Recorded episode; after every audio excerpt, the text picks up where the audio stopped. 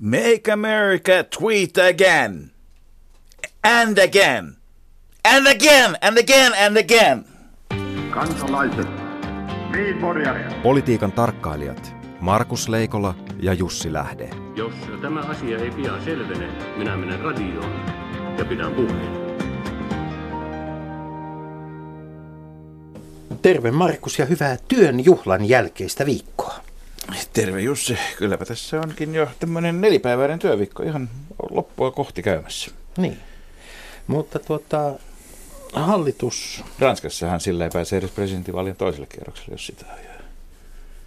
Niin. Suomessa hallitus on tietysti joidenkin mielestä sekin käymässä kohti loppua ja, ja toisten mielestä taas hallitus on juuri päässyt niin kuin käsiksi kunnolla töihin.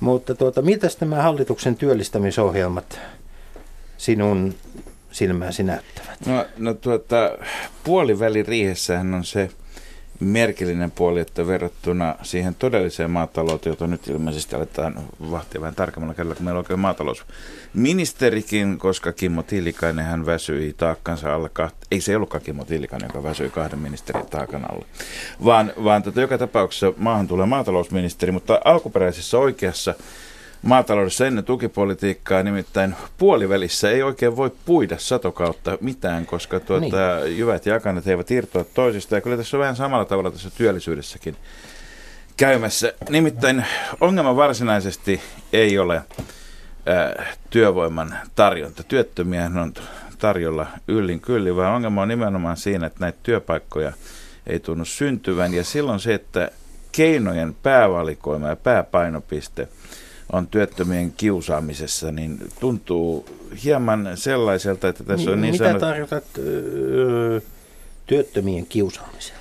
Tarkoitan työttömien kiusaamisessa sitä, että heille teetetään sellaisia toimenpiteitä, jotka eivät aktiivisesti johda työllistämiseen. No, niin. Aktivoitumiseen kylläkin varmasti. Aktivoitumista voidaan aikaan saada vaikka panemalla kaikki tuonne katoharjalle karjumaan aamusta kahdeksasta neljään, niin kyllä ne aktiivisia on. Mä olen, enemmän, mä olen huolissani ennen kaikkea niistä ihmisistä, jotka yrityksissä joutuvat jatkossa käsittelemään sisään saapuvia työhakemuksia, koska jos jokaisen työttömän on joka viikko haettava töitä, niin sehän tarkoittaa sitä, että työhakemusten määrä Suomessa jokaista työpaikkaa kohti tulee kasvamaan aivan, aivan järkyttävästi. Ja, ja, tiedätkö, ja, tiedätkö, mutta, mutta, mutta, mutta ehkä tämä pelastaa sitten Suomen postin, postijakelun työpaikkoja jonkun verran.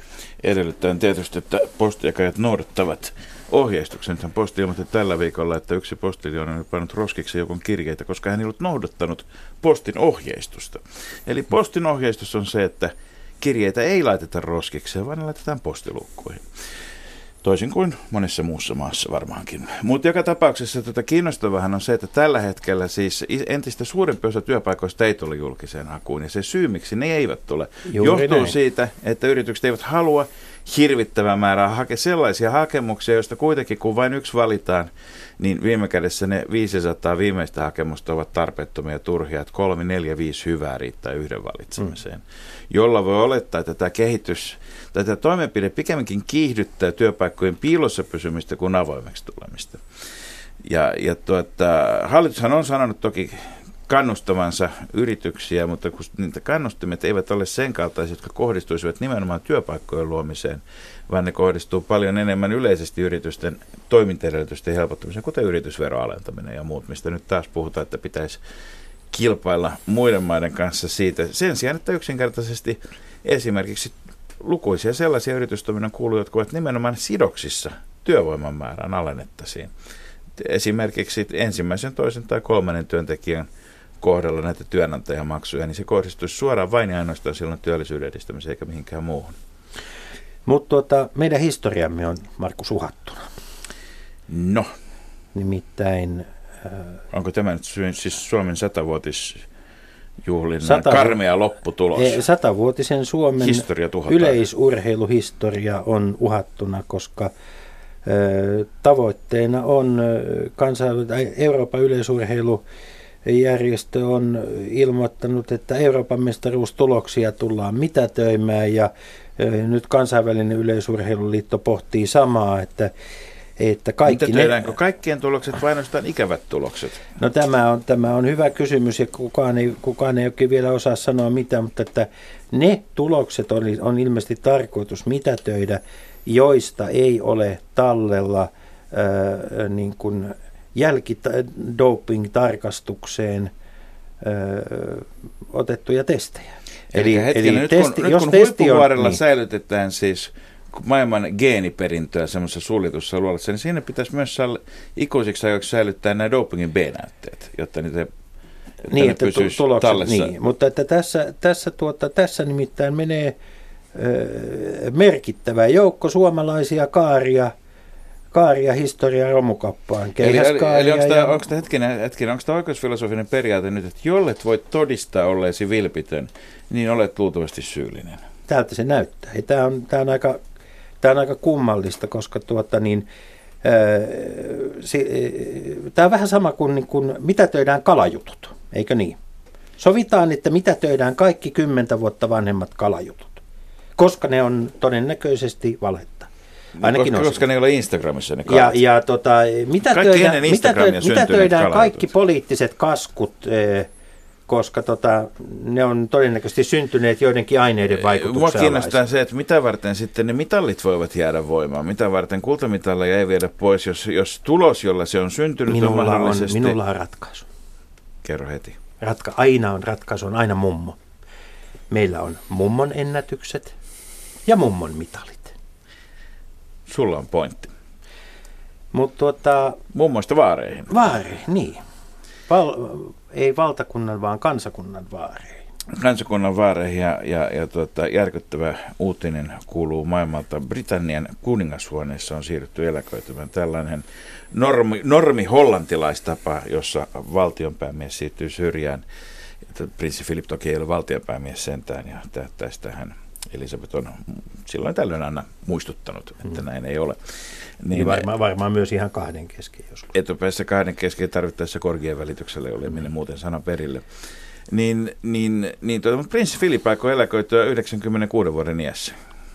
Mitä, miten, miten olet toipunut tästä uutisesta, Jussi? Niin siis Edinburghin herttuahan on ensinnäkin, hän on siis yksi maailman tunnetuimpia maahanmuuttajia aikanaan Korfulla syntynyt Kreikan silloisen kuningashuoneen jäsen. Hän on ollut siis Kreikan ja Tanskan prinssi. Ja kohtasi melkoisen määrän ennakkoluuloja jo ennen kuin puolalaisesta putkimiehistä oli kuultukaan astuttu. Kyllä, kyllä jo, mutta, mutta hänhän tekee nyt paavit. Siis paavihan jäi eläkkeelle prins, prinssi Filip jää eläkkeelle. Ja mun täytyy sanoa ihan rehellisesti, että aika moni brittirokkari voisi nyt ottaa niin kuin tästä vaarin. Neuvon, niin, mutta ennen, ennen kaikkea tietysti se kiinnostava kysymys, että ennakoiko tämä sitä, että voiko kuningatar Elisabeth myös jäädä eläkkeelle? Ja jos se jää eläkkeelle, jääkö eläkkeelle niin Brexit, ja sitten vai onko se vielä asia, joka pitää katsoa loppuun? Onko, milloin kerta kaikkiaan on sellainen rauhallinen ja hyvä tilanne jäädä eläkkeelle? No sellaista rauhallista ja hyvää tilannetta tuskin tulee, että hän, hän siitä syystä eläkkeelle jäisi. Teekupissa on aina jokin pieni värinä käynnissä. Niin, mutta tuota, kyllä tämä on, äh, prinssi Filip on, hänen niin kuin henkilöhistoriansa nivoutuu niin valtava määrä, e, paitsi Euroopan, niin myös maailman historiaa. Ja, ja tuota, tämä, jos mikä, niin on suuri tarina toivotan hänelle oikein hyviä eläkepäiviä. Radio Yhdessä. Leikola ja Lähde.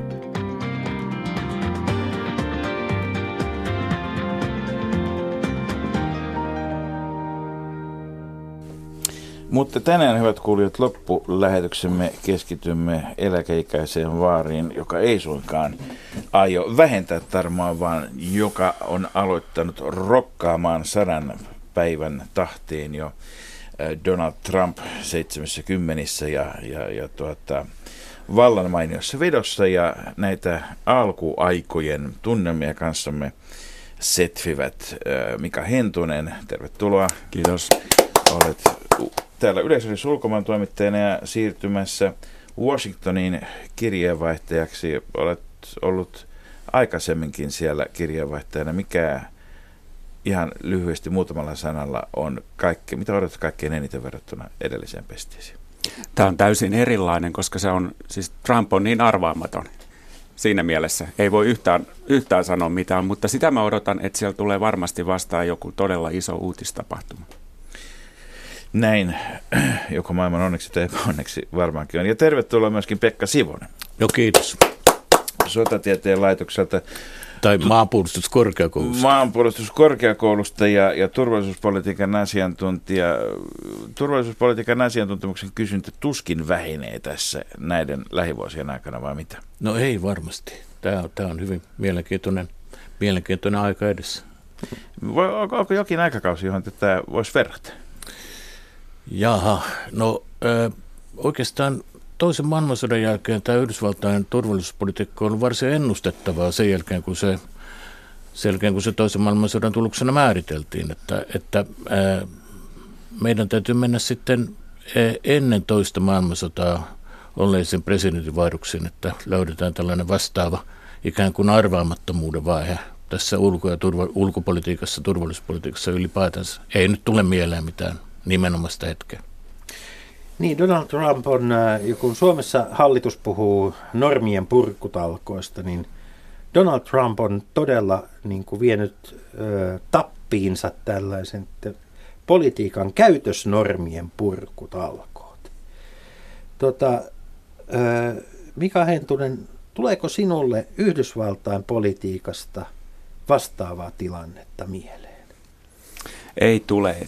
Äh, toi, siis Trumpiahan on verrattu äh, Ronald Reaganiin hyvin, hyvin paljon ja sitten Nixoniin. Et Nixonin, Nixonin tavallaan Trump käyttää samoja keinoja kuin Nixon, eli Nixon osasi tällaisen likaisen pelin ja, ja, ja, ja, ja tota, vastustajansa mustamaalaamisen ja niin, niin poispäin. Mutta sen jälkeen, kun vaalit käytiin, niin Nixon pyrki olemaan hyvissä väleissä oman puolueensa kanssa, jos ei muuta, ja kongressin kanssa.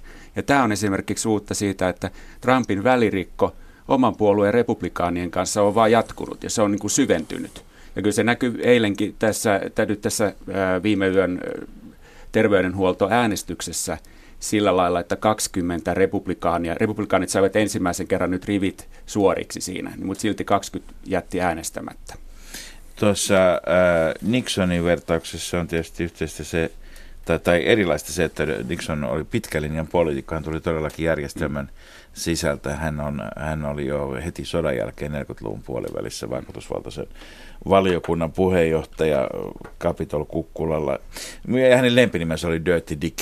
Lisäksi tiedettiin, että Dirty Dick on aika lähellä Dirty Trickia, niin niin tota, vaikka kukaan ei olisi arvannut, että hän sitten ihan tähän salaku- tai, tai että hän jää kiinni salakuuntelemista, salakuuntelemista hän on harrastettu Washingtonissa enemmän kuin ihmisten kuuntelemista.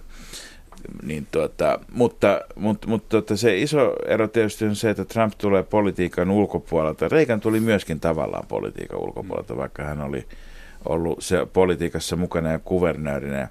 Onko tämä, onko tämä tuota, onko, onko Trumpin politiikan ulkopuolelta tulo, sehän usein tekee huomattavan paljon vaikeammaksi sitten, sitten ikään kuin, ikään kuin talo nielee tavoilleen enemmän kuin yksi mies muuttaa muuttaa taloa, niin onko tämä niinku keskeisiä syitä siitä, sille, miksi niinku mikään ei oikein lähde mihinkään suuntaan?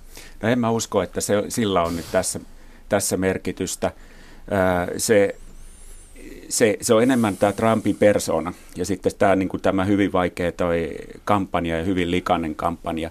Ja sitten kyllä mä luulen, ja luulen näin, että se on nimenomaan se, että Trump, Trump on suututtanut niin monia omia, oman puolueensa jäseniä.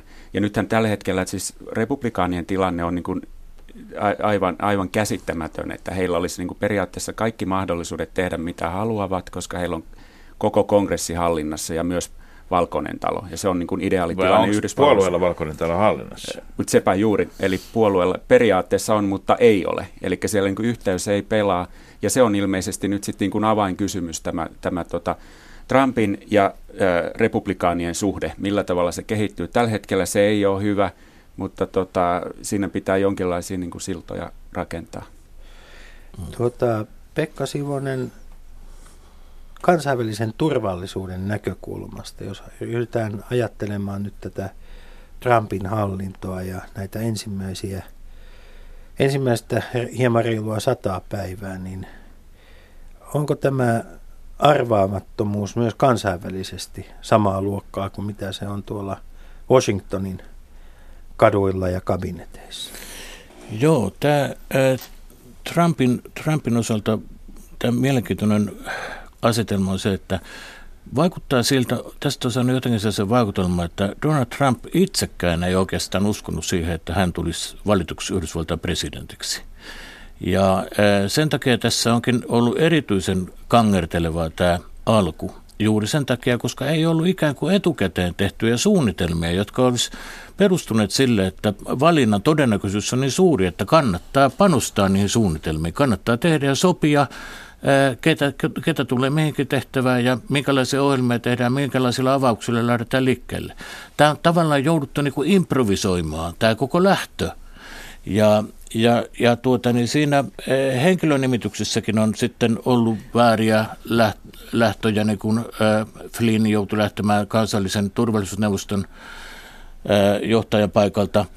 Mutta nyt sitten kun tämä, nämä nimitykset, Trumpin nimitykset niin kuin tähän kansallisen turvallisuuden kannalta ja ulkopolitiikan kannalta keskeisiin tehtäviin nyt on selkiytyneet. Eli Rex Tillersonista tuli ulkoministeri, James Mattisista puolustusministeri ja H.R. McMasterista kansallisen turvallisuus, kansallinen turvallisuusneuvonantaja, niin he kaikki edustavat tällaista niin perinteisiä lähtökohtia – perinteisiä republikaanisia lähtökohtia suhteessa tähän turvallisuuspolitiikkaan ja ulkopolitiikan harjoittamiseen.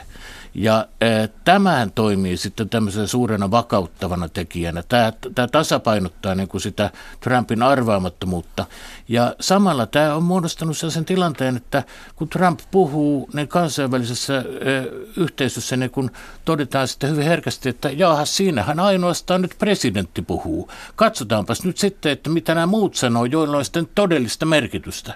Ja, ja silloin niin kun ikään kuin tämän tämän, näiden keskeisten hallinnon turvallisuuspoliittisten vaikuttajien painoarvo on omiaan nousemaan tällaisessa tilanteessa?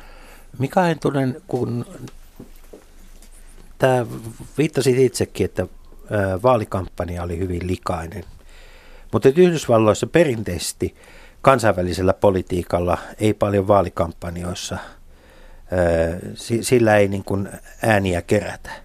Niin onko, ne, onko, se, onko se yksi pohja sille, että kun kampanjan aikana kansainvälisestä politiikasta ei oikeastaan puhuttu muuria enempää, niin, niin että, että, että koko tämä hahmotelma Trumpin hallinnosta puuttui. On se varmaan näinkin. On se va- ja sitten sel- selkeästi niin missään vaiheessa Trumpilla ei ollut esimerkiksi neuvonantajassa tämmöistä, tuota, se oli kauppapolitiikkaa hänelle – ja sitten kauppapolitiikkaa ja turvallisuuspolitiikkaa ja sitten tämä maahanmuuttopolitiikka, sehän oli niin kuin, tuota, että eli muslimimaiden kansalaisille asetetaan maahantulokieltoja ja niissä kyllä varmasti näin, näin on. Tuohon, tohon vielä tähän ulkopolitiikan arvaamattomuuteen niin sanoisin, sanoisin myös, että sen, siis esimerkkihän on siitä niin kuin käytännössä niin Lähi-Itä. Että kun ajattelee, että ensimmäinen vieras valkoisessa talossa oli, oli tota Israelin Netanyahu, ja tästä tiedotustilaisuudesta nämä herrat lähti pois, antoi sellaisen käsityksen hyvin selkeän, että tota, Trump ei kannata kahta valtiota lähitään. Ja, ja tota, heti seuraavana päivänä niin YK on suurlähettiläs Nikki Haley meni niin kuin korjaamaan tänne, että ei, että missään tapauksessa tilanne ei ole muuttunut. Ja, ja siis tämä oli niin kuin ensimmäinen tavallaan kosketus ulkomaille. Ja nyt taas Trump on lähdössä nyt ulkomaanmatkalle. Hän menee tota Saudi-Arabiaan, sitten menee Israeliin ja sen jälkeen Vatikaaniin ja sitten NATO-kokoukseen. Mutta tässäkin esimerkiksi Israelissa ei ole ilmoitettu, että aikooko hän tavata tai käydä palestinalaisalueella. No on tämä niin kuin todella, eli se jää niin kuin nähtäväksi. Mutta sama, samaan aikaan niin tota, se, mitä Trump sanoi, on se, että hän aikoo tehdä diilejä. Hän aikoo joo, joo neuvotella, mutta se on jäänyt, tuota, kun hän on painottanut tätä yleisen, yleisneuvotteluratkaisukykyä, se on jäänyt vähän epäselväksi, että mistä neuvotellaan, ja, ja kyllä kai se nyt yleensä, kun hyvä neuvotteli, tietää vähän minkä näköisiä neuvottelu, ikään kuin bargaining chips, semmoisia neuvottelu, neuvottelupaloja, osto- ja myyntiliikettä on käytettävissä. Tuota, tuossa oli jo puhetta, että Tillerson ja, ja monet muut puolustusministeri Matis ovat varsin kokeneita ja tulevat esimerkiksi Tillersonin tausta on se, että hän on ollut, ollut tuota, öljyhtiö tai energiayhtiö Exxonin pääjohtaja ja siinä yhteydessä niin kun, niin kun nyt energialalla kukaan ei voi olla keskustelematta ja neuvottelematta venäläisten kanssa ja nimenomaan Venäjän sekä valtiojohdon että valtiojohtoa lähellä olevien öljypomojen pomojen kanssa tuota, ja nimenomaan, nimenomaan neuvot, neuvotellen erinäköisistä asioista. Miten, miten Tillersonin tämä Venäjä-kokemus, niin tota, hän oli käymässä, Moska, hän on ensimmäinen hallinnosta, joka on käynyt Moskovassa. Niin miten se Venäjä-kokemus tulee, näkyykö se jossakin, miten se tulee esiin? Eh, no hänellä on tosiaan tietysti tätä Venäjä-kokemusta ja, äh, ja äh, hän on, hän on, on itse asiassa poikennut siinä mielessä aikaisemmasta ulkoministeristä, että Yhdysvaltain ulkoministeristä, että hän on ollut hyvin hiljainen. Siis Tillerson pitää hyvin vähän puheita. Silloin hän on. Puhuu, hän, silloin puhuu, hän puhuu hyvin lyhyesti ja, ja yleisesti. Siis hän ei tee otsikoita. Se on nimenomaan Tillersonille tyypillistä. Ja hän on, hän on myöskin ollessaan bisneselämässä, niin hän myöskin oli tällainen niin kuin, ikään kuin hiljainen vaikuttaja. Hän ei, hän ei ollut näkyvästi esillä ää, niin kuin uutisissa. Ja, ja tuota niin, tämä tarkoittaa myöskin sitä, että itse asiassa ulkoasiaministeriöstä on, on leikattu nyt, ää, on ilmoitettu leikattava varoja, ja, ja, ja tämä tarkoittaa sitä, että ulkoasiaministeriön niin painoarvo on uhkaa vähentyä siinä Yhdysvaltain, Yhdysvaltain politiikassa. Ja, ja tuota niin, sikäli kun puhutaan sitten tosiaan Tillersonin Venäjä-suhteesta, niin äh, varmasti hän, hänellä, hänellä on niin kuin tosiaan näitä vanhoja suhteita ja niitä hän varmasti pyrkii käyttämään hyväksi, mutta, mutta itse asiassa siihen julkisuuteen on tullut tavattoman vähän ulos siitä, että, että mitä sitten tapahtuu. Kulissien takana joku, tapahtuu niin, enemmänkin. Joku aina hallitsee julkisuutta. Eli kuka, on, kuka tai ketkä, onko, onko niin kuin Yhdysvaltain – kansainvälisen politiikan ilmatilasta, onko siellä nyt hiljaisuus vai ovatko sitten jotkut muut hahmot ottaneet tämän tilan? Joo, puolustusministeri James Mattis on ollut hyvin näkyvästi esillä ja, ja hänellä, hänellä on erinomainen kokemus, hän on hyvin arvostettu ja, ja äh, hän on selvästi ottanut niin kuin tätä, tätä, tätä tilaa. Äh, voi sanoa, että YK suurlähettiläs Nikki Haley myöskin on, on ottanut tilaa. Ja, ja sitten äh, kenraali ja luutnantti H.R. Äh, McMaster, joka on kansallinen turvallisuusneuvontaja, niin hän, hän, myöskin, hänen, hän myöskin oman asiantuntemuksessa ja kokonaisuudessa pohjalta, niin hän selvästi tässä ottaa tilaa. Tässä ollaan juuri siinä tilanteessa, että todellakin kansainvälisesti katsotaan, että kun, kun taas Donald Trump twiittaa jotain hölmöä tai, tai tekee jotain täysin arvaamattomia avauksia, niin todetaan, että ja siinähän ainoastaan nyt presidentti puhuu. Katsotaan nyt, mitä sen jälkeen tapahtuu, että mihin se Yhdysvaltain linja asettuu.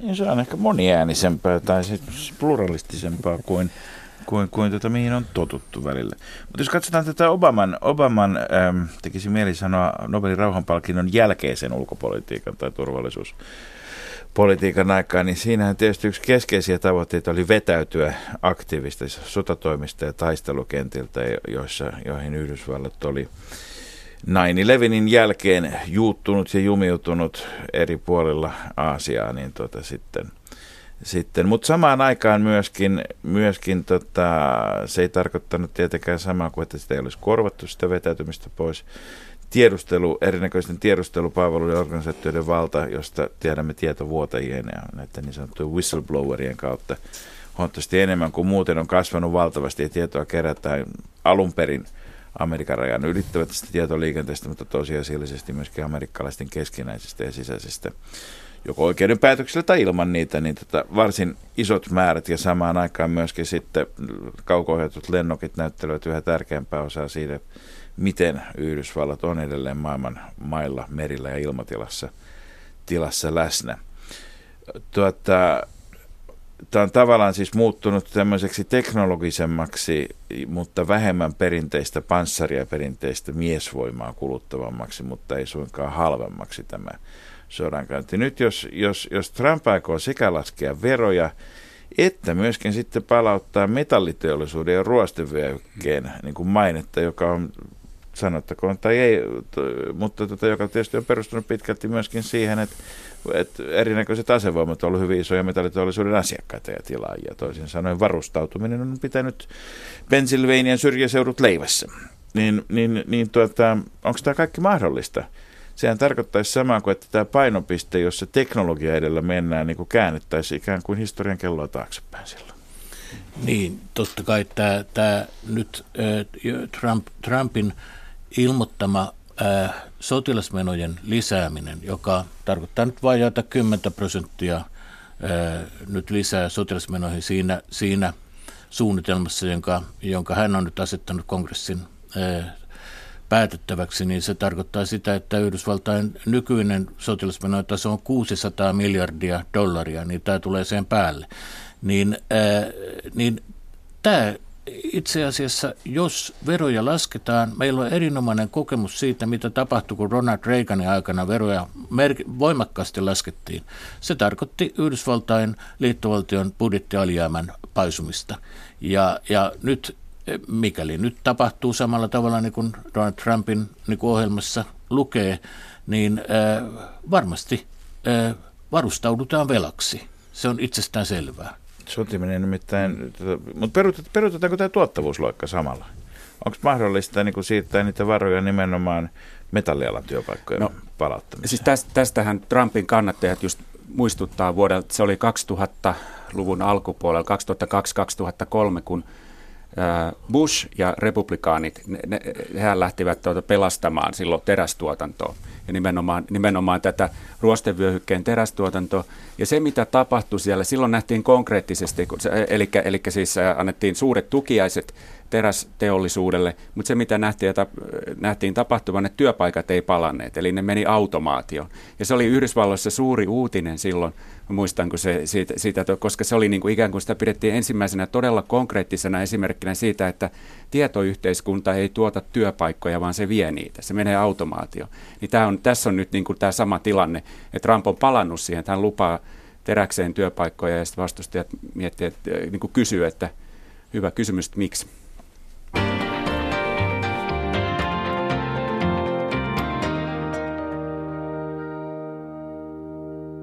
Ohjelma, jota kuuntelette, on Leikola ja Lähde ja Yhdysvaltain vielä varsin tuoreen presidentin Donald Trumpin ja hänen hallintonsa ensimmäisen sadan päivän edesottamuksia kanssamme täällä pohtivat Ylen ulkomaan toimittaja Mika Hentunen ja strategian professori Pekka Sivonen.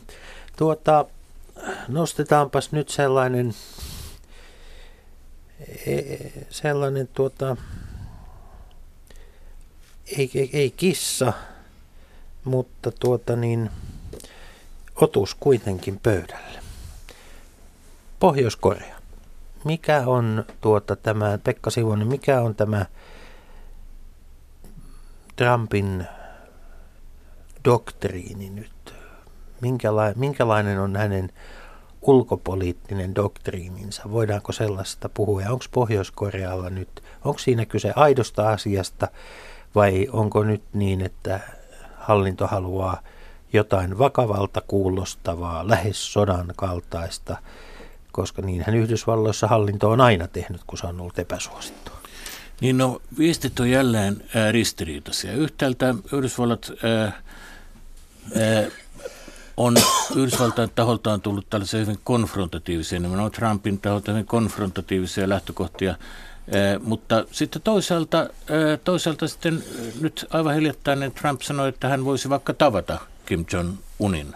Ja, sanoi, että on reipas nuori mies. Ja tämä olisi itse asiassa kunnia tavata. Ja, ja, ja vestit on tässä suhteessa ristiriitaisia. Tilannehan on, tilannehan no, on kärjistynä hyvin, hyvin arvaamaton ja hyvin vaarallinen. No, no Pek- Pekka Sivonen, nähdäänkö me tämmöinen omi, omituisten otusten kerhon kokous jossain vaiheessa? Kun nyt katsotaan, kun nyt katsotaan tuota, niin Yhdysvaltain turvallisuuspolitiikan rakentumista perusasiakirjojen pohjalle. Yhdysvalloilla on turvallisuuspolitiikassaan kolmen tasoisia perusasiakirjoja, joita hallinto siis julkaisee. On kansallinen turvallisuusstrategia, National Security Strategy. Sitten on kansallinen sotilasstrategia, National Military Strategy. Sitten on neljännes vuosittain julkaistava Quadrennial Defense Review, eli, eli tällainen kuin neljännes vuosikatsaus ää, ää, puolustusasioihin niin äh, vielä tämä hallinto ei ole julkaissut yhtäkään näistä asiakirjoista. Eli meillä ei ole siis sitä asiakirjapohjaa, jolla me katsottaisiin, että mikä tämän hallinnon turvallisuuspoliittinen ja sotilasstrateginen linja on. Siis sitä ei ole niin kuin asiakirjatasolla määritelty. Jolloin, niin kun, jolloin niin kun me jäädään siihen, että sitä on määritelty vain puheissa, ja kun puheet on olleet ää, varsin sekalaisia – ja sitten ei ole, ei ole käytetty sellaisia puheenvuoroja, joissa olisi todella niin kuin auktoritatiivisesti paalutettu linjaa. Niin silloin ollaan niin kuin tällä hetkellä, niin kuin, meillä on liian vähän tavaraa kädessämme, jossa me, josta me nähtäisiin se, että, että mihinkä nyt Yhdysvaltain, mihinkä Yhdysvaltain strategia nyt todellakin niin kuin sitoutuu, mistä se, mitkä on ne peruspilarit, joista se lähtee. Eikös näistä Trumpin twiiteistä nyt synny jo melkoinen epistola, kun ne yhteen nivotaan. Mika Hentunen, mikä on sitten tilanne hallinnossa? Siellä on siis yli 500, vähän reilu 500 paikkaa, jotka, joiden täyttäminen vaatii presidentin esityksen ja No tuntuu, että Trump on ainakin tältä osin vaalilupaustensa takana. Hän on luvannut pienemmän hallinnon ja nyt taitaa olla 400 tuolia tyhjänä. Onko, onko strategian kirjoittajan paikka vielä täyttämättä? Taitaa olla, joo, se, joo nimenomaan toi on se, siis siellä on il, ilmeinen hal, niin kuin hajannuksen tilanne, tila tässä, että viikko sitten tosiaan näitä presidentin esittelyn vaativia työ, työpaikkoja, vir, virkamiesten paikkoja, siellä oli 512, että niitä on, niin niitä oli viikko sitten, niin niitä oli vielä täyttämättä 476. Ja siinä joukossa on muun muassa suuri joukko suurlähettiläitä, esimerkiksi Helsingin suurlähettiläs ja näin poispäin. Ja tota, se, mitä mä, mä niin kyse, on kysellyt paikallisilta sieltä, että, että tota, asiantuntijoilta, että mitä, mitä niin kuin, onko tämä kuinka vakavaa tämä on, niin se vastaus on, että se ei tämä nyt vielä mikään niin kuin kansallinen hätätilanne ole. Mutta että Kuka on se, pyörittää silloin niin, koneisto, jos no, koneisto ei ole? Siinä on se, siellä on tota, tämä virkamies, alemmat virkamiehet, VT-virkamiehet, jotka sitten sitä pyörittää. Ja se kyllä se niin kuin vaikeuttaa kuulemma sitä työtä, varsinkin Valkoisen talon ja kongressin välillä. Et ihan konkreettisesti, ettei siis niin kuin lain valmisteluja ja tällaisia asioita. Mutta se, mitä sanotaan, että siis tämä ei, niin kuin ta- Washingtonissa ei ole tavatonta. Että tällaista on niin kuin aikaisemminkin, että esimerkiksi Obamalla oli, oli myös, myös vaikeuksia täyttää paikkaa ja kesti kauan. Se, mikä on uutta tosiaan ja mikä viittaisi siihen, että tämä on myös ehkä osittain harkittua, on se, että niitä, näistä suurta osaa näistä – 476 paikasta, niitä ei ole edes esitetty. Eli siellä on, niin kuin, ei tiedetä, että missä vaiheessa tulee ja, ja, ja niin kuin mihin tehtäviin ja näin, näin poispäin. Tilanne on kyllä hyvin erikoinen esimerkiksi siinä, siinä mielessä, että tuota, Yhdysvalloilla ei ole kauppaneuvottelijaa tällä hetkellä, eikä tietoakaan, kuka voisi ryhtyä. Trump haluaa neuvotella uudestaan naftan ja TTIPit ja, ja niin poispäin, mutta ei tiedetä kenen kanssa. Että ilmeisesti aikoo itse sitten neuvotella. Voi, voi hyvin olla, että tässä ei neljä vuotta mitään neuvotella. Mutta mut, mut, mut tiedoksi vain erään toisen, toisen valtion työvoimaviranomaisille. Tässä voi olla, ei välttämättä ole kyse siitä, että jokainen suurlähettiläs ei ole hakenut 12 paikkaa. Se on, se on ihan, ihan mahdollista. Mika Hentunen, mikä on sun analyysi tästä Pohjois-Koreasta? Onko tämä nyt semmoinen kaikille amerikkalaisille tuttu brändi, joka otetaan nyt niin kuin, äh, ikään kuin tämmöiseen uhkakäyttöön. Siellä on kuitenkin pidetty nyt aika, ain, a, aika ainutlaatuisia konsteja on otettu käyttöön. On informoitu äh, Capitolin väkeä siitä, että nyt täytyy olla huolissaan – Onks... Pohjois-Koreahan on luvallinen sakinivutuskohde. Siis se on niin, ainoa niin, tässä maailmassa, jota saa niin kuin ja, kovistella niin. ja ihan sitten, ilman, sitten, kukaan panee ihan, kukaan sitten sukellusveneet ja lentotukialukset ovat menossa.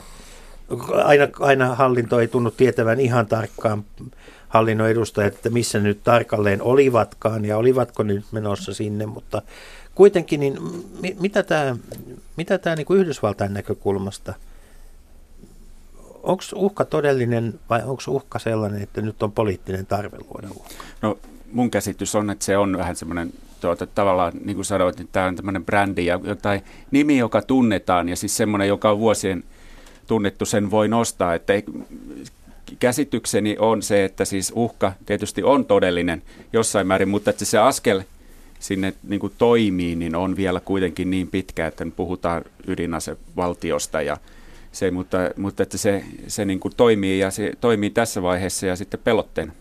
Amerikassa toimivat uhkat perustuvat kuitenkin nimenomaan siihen, että Amerikan mannerta uhataan ja, ja t- tässä tietysti Hollywood ja Pentagon ovat mm. ja ovat tehneet monikymmenvuotista yhteistyötä, milloin tullaan pilvistä pi, tota, lentävillä lautasilla tota, ampumaan säteitä Washingtonin ylle, milloin pelätään, että Hitlerin desantit nousevat maihin jossakin Meinin osavaltion paikkeille. Pohjois- Pohjois-Koreasta ei oikein ole uhkaamaan Manner-Amerikkaa, niin kuin tuota, vaikka kuinka pantaisi parhaat saatu, Hollywoodin satusedät asialle tuota, rakentamaan, rakentamaan uhkakuvia. Sillä on paljon pienempi teho ja klangi kuin mitä on sanoilla arabi tai muslimi tai muuta, jos halutaan pelotteluefektiä niin kuin terrorismi ylläpitää. Niin tota, mikä, mikä, mikä se, niin kuin, kuinka käyttökelpoinen se on? Että jos, jos, jos, tuota, jos, jos Pohjois-Korea uhittelee vastoin kansainvälistä yhteisöä, niin ylittääkö se nyt sitten uutisotsikot niin kuin riittävässä määrin pelastaakseen Trumpin täyttääkö se sen tarpeen, joka tämmöisellä niin kuin sopivalla pienellä kivalla konfliktilla pitäisi olla? No itse asiassa Pohjois-Korea on tehnyt merkittävää edistystä sekä ydinaseiden kehittelyssä että sitten myöskin ohjusteknologian kehittelyssä. No, pystytäänkö tämä kommunikoimaan amerikkalaisille äänestäjille?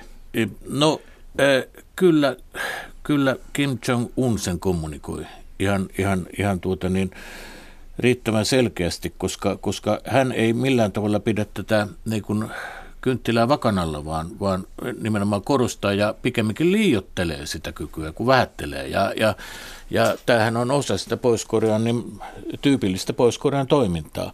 Mutta nyt kannattaa huomata, että, että siis pois on tehnyt merkittävää edistystä sekä ohjusteknologia että ydinaseteknologian osalta. Ja, ja, ja nyt on varmaa, että jos Pohjois-Korea vain saa riittävästi aikaa, niin Pohjois-Korea aivan varmasti tulee kehittämään mannerten välisen ohjuksen, johon pystytään laittamaan ydinkärkeen ja ampumaan se Yhdysvaltain manneralueelle. Sitten ei ole minkäänlaista epäilystä. Se tulee varmasti tapahtumaan. Ja sen tähden, siis en sano, että se, se ampuminen tulisi varmasti tapahtumaan, vaan, vaan se on hyvin epätodennäköistä, vaan sanon, että se teknologian hallinta tulee tapahtumaan, jos he saavat vain tarpeeksi aikaa. Eli Tästä jo, eli, eli jossain vaiheessa, ohjukset, jossain vaiheessa ohjukset eivät tussahda siihen laukaisaluston viereen. Asiantuntija, asiantuntijat on kuitenkin ylivoimaisesti sitä mieltä, että jos Pohjois-Korea saa riittävästi aikaa, nyt on kysymys siitä, että mikä on se riittävä aika. Joka tapauksessa puhutaan niin kuin sellaisesta luokasta, jossa, jossa suuruusluokkana puhutaan 10-15 vuodesta. Jos vaan tämä, ja, ja sen tähden niin kuin Yhdysvalloilla on, Yhdysvallat on jo tällä hetkellä kehittänyt sijoittanut omalle manneralueelleen sekä Alaskaan että Pohjois-Kaliforniaan kaksi kentällistä torjuntaohjuksia, raskaita torjuntaohjuksia, jotka on nimenomaan tarkoitettu tätä Pohjois-Korean mannerten, välisen, mannerten välisten ohjusten muodostamaa uhkaa tulevaa uhkaa vastaan. Eli no, siis sitten, kyllä tämä sitten me tulemme siihen, että kun Pohjois-Korea on ainoa ystävä, jo sekin välillä vastahakoinen ystävä on Kiina, ja, ja tuota, tuo Trump nyt meinaa Kiinankin kanssa asettua kauppapoliittiseen vastaan, koska kiinalaiset ovat suurempia sijoittajia Yhdysvallassa ja kiinalaiset tuotteet uhkaavat amerikkalaisia työpaikkoja ja noin poispäin, niin, niin, niin kuinka monen rintaman, jos lasketaan sotiin mukaan kauppasodat, niin Trump pystyy käymään? Onko tässä nyt sitten tarve alkaa liennyttää Kiinan kanssa no itse asiassa seuraavaksi? sitähän on tapahtunut vähän. Trumphan oli viime viikolla puheessaan sano tästä tästä mainitsi näissä sata päivää, sata haastatteluissa puheessa, että ikään kuin uhka on äh, Kiinan, Kiinan ja tämä valuuttapako ja työpaikkojen pako ja, ja, ja, ja kauppasodan uhka on siellä, mutta nyt ei ole aika kovistella Kiinaa. Että sanoo niin kuin ihan selvästi veti tässä asiassa ta- takaisinpäin, että tässä mielessä voi ilmeisesti niin voi, voi katsoa, että, että tota, ei ole kauppa, kauppasodan aika tällä hetkellä.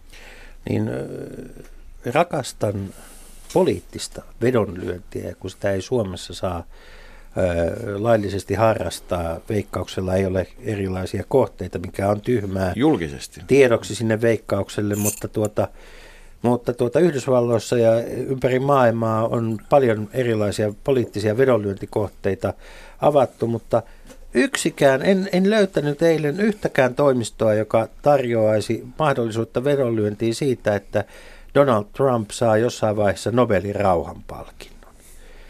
Tuota, onko nämä Trumpin, onko tällä nykyisellä hallinnolla mahdollisuus teidän näkö, näkökulmastanne aikaan saada lähi tai jossain muualla ratkaisuja olemassa oleviin kriiseihin?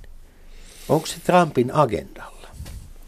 No äh, sanotaan että Trump ei ole profiloitunut tällaiseksi niin kuin, sovinnon ja rauhan tekijäksi. Mutta hän haluaisi kauheasti olla diilintekijä. Niin, mm. mutta tässä, tässä diilin tekemisessä on se, että, että jos ajattelee vaikka Trumpin suhdetta kansainväliseen sopimusregiimiin, niin, niin siinähän, siinä yhteydessä Trump on arvostelee järjestelmällisesti Obama aikana tehtyjä Yhdysvalt, sellaisia kansainvälisiä sopimuksia, joihin Yhdysvalto, Yhdysvalto on liittynyt. NAFTA, ää, ilmast, Pariisin ilmastosopimus. No kun ne ei ole hänen tekemään. Sitten, sitten niin tämä strategisia aseita Venäjän kanssa rajoittava sopimus. Hän väittää, ja sitten lukuisia muita. Ja hän esittää näistä, että nämä on, niin kuin, nämä on niin kuin Yhdysvaltain etujen vastaisia.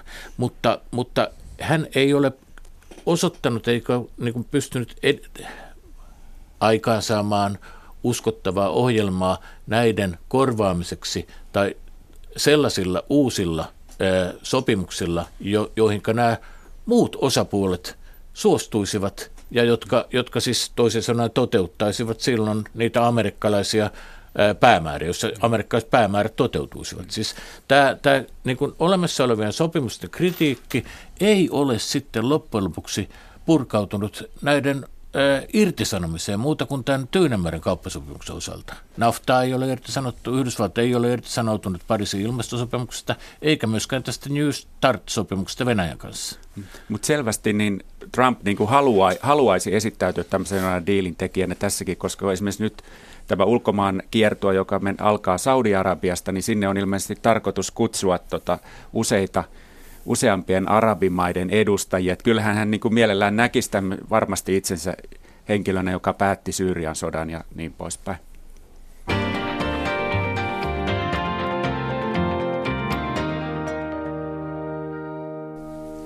Tämä on Leikola ja lähde aiheena Trumpin ensimmäistä sata päivää erityisesti kansainvälisen turvallisuuspolitiikan näkövinkkelistä ja vieraina meillä on Jussin kanssa täällä Yleisradion ulkomaan toimittaja, tuleva Washingtonin kirjavaihtaja Mika Hentunen ja maanpuolustuskorkeakoulusta strategiaekspertti professori Pekka Sivonen. Tätä, mennäänpä tässä loppua kohden lähemmäksi kotoisia tantareita tänne Eurooppaan. Sen jälkeen, kun kylmä sota päättyi, Itä-Euroopan maat liittyivät NATOon niin, että heikompaa hirvitti. Ja, ja tota, muutamia vähän vahvempiakin sen jälkeen, jotka ilmoittivat. Isompiakin kuin Montenegro. Kyllä, Montenegro viimeisimpänä on, on ilmoittanut liittyvänsä NATO ja Venäjä on heristellyt nyrkkejä ja sanonut, että tyhmät, ei noin saa tehdä. Mutta tota, ei ole mitään sen kummempaa seurannut Montenegron ja Venäjän perinteisesti hyville ja lämpimille ystävyyssuhteille. Ja, ja tota Montenegrothan, montenegrolaiset ovat kuitenkin etnisesti serbejä, serbit taas ovat ystävyyskansaa, tämä vielä mainittakoon. Mutta mutta tota, mikä itse asiassa nyt kun pelätään, että turvallisuustilanne Euroopassa ehkä vielä lähempänä meitä Itämerellä muuttuu, niin mikä itse asiassa muuttuu, kun, kun, kun, kun mikä tämä tilanne Obaman kauden loppupuolella oli. Baltiassahan ei itse asiassa, vaikka NATO-jäsenyys tuli, mutta siellä ei ole ollut käytännössä omia armeijoita ollenkaan.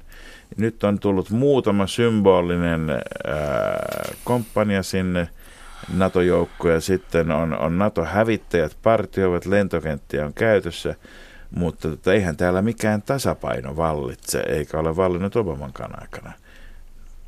Vai kuinka? No kyllähän Baltian meillä omat armeijat on tietenkin, ja he ovat tehneet merkittävästi töitä niiden armeijoiden rakentamiseen ja äh, käyttävät äh, Varsin Esimerkiksi Viro käyttää tällä hetkellä 2 prosenttia BKTstä asevoimiinsa, asevoimiinsa, joka on Naton tavoite. Mutta se, mitä, se, mitä Baltian osalta niin on tapahtunut, niin, niin Obaman aikanahan Yhdysvallat nimenomaan tämän jälkeen, kun Venäjä valtasi Krimin vuonna 2004 ja tilanne kiristyi voimakkaasti ja Baltian maissa huolestuneisuus kasvoi, niin Obama hyvin näyttävästi vieraili Baltian maissa ja, ja vakuutti Yhdysvaltain sitoutumista ja Naton viidennen artiklan mukaisten yhteisten turvallisuustakuiden niin kuin luotettavuutta valteille. No, jos katsotaan sitten näin pidemmällä aikavälillä, niin NATO on, noudat, NATO on noudattanut tästä air policing ohjelmaa Baltian maiden suhteen. Baltian mailla ei ole omia ilmavoimia ja, ja sen takia sitten NATO-maiden ilmavoimat ovat vuorotellen päivystäneet, hävittäjät, hävittäjät ovat päivystäneet Baltian maiden ilmatilassa. Ja tämä jatkuu edelleen. No nyt sitten uusimmassa vaiheessa, kun nyt sitten puhutaan niistä seuraamuksista, jotka tuosta Venäjän Ukraina vastaan suuntaamien sotatoimien tuloksena niin on, on tullut, niin, niin NATO on päättänyt sijoittaa Baltian maihin kuhunkin yhden monikansallisen pataljoonan, noin tuhannen miehen pataljoonan maavoimia. Ja, ja, ja sitten, sitten myöskin nyt sitten Trumpin hallintokin on toistanut sen, että Yhdysvallat on sitoutunut Naton kautta annettuihin turvallisuustakuisiin. Mikä, mikä niin kuin, tällä, kaikella, tällä kaikella on niin kuin merkittävä tämmöinen niin kuin psykologinen vaikutus Baltian maiden mielialoihin. Nähdäänkö Pekka Simonen Baltiassa pysyvästi yhdysvaltalaisia sotilaita? Ee, todennäköisesti nähdään. Mutta Mika Hentunen, onko Eurooppa unohdettu Donald Trump, unohdettu maaosa Donald Trumpin maailmankartastossa ja, ja jos niin, niin onko se hyvä vai huono asia? En usko, että on. Että, mä en usko, että sinänsä siis että Trumpilla ei ole suurta eroa niin kuin tälleen Eurooppa, että, tai että Eurooppa olisi tärkeämpi tai Lähi-Itä tai mutta mä luulen, että se on niin kuin samalla viivalla kaikkien muiden kanssa. Kun Obamahan kahdeksan vuotta sitten, niin hän pyrki hänen kyllä selvästi toi esille että nyt, no, nyt tätä tota, Tyynenmeren yhteistyötä ja yhteistyötä Aasian kanssa pyritään lisäämään, mutta Trumpilla ei ole niin tämmöistä. Mä en usko, että siinä on niin mitään, mitään varsinaisesti uutta.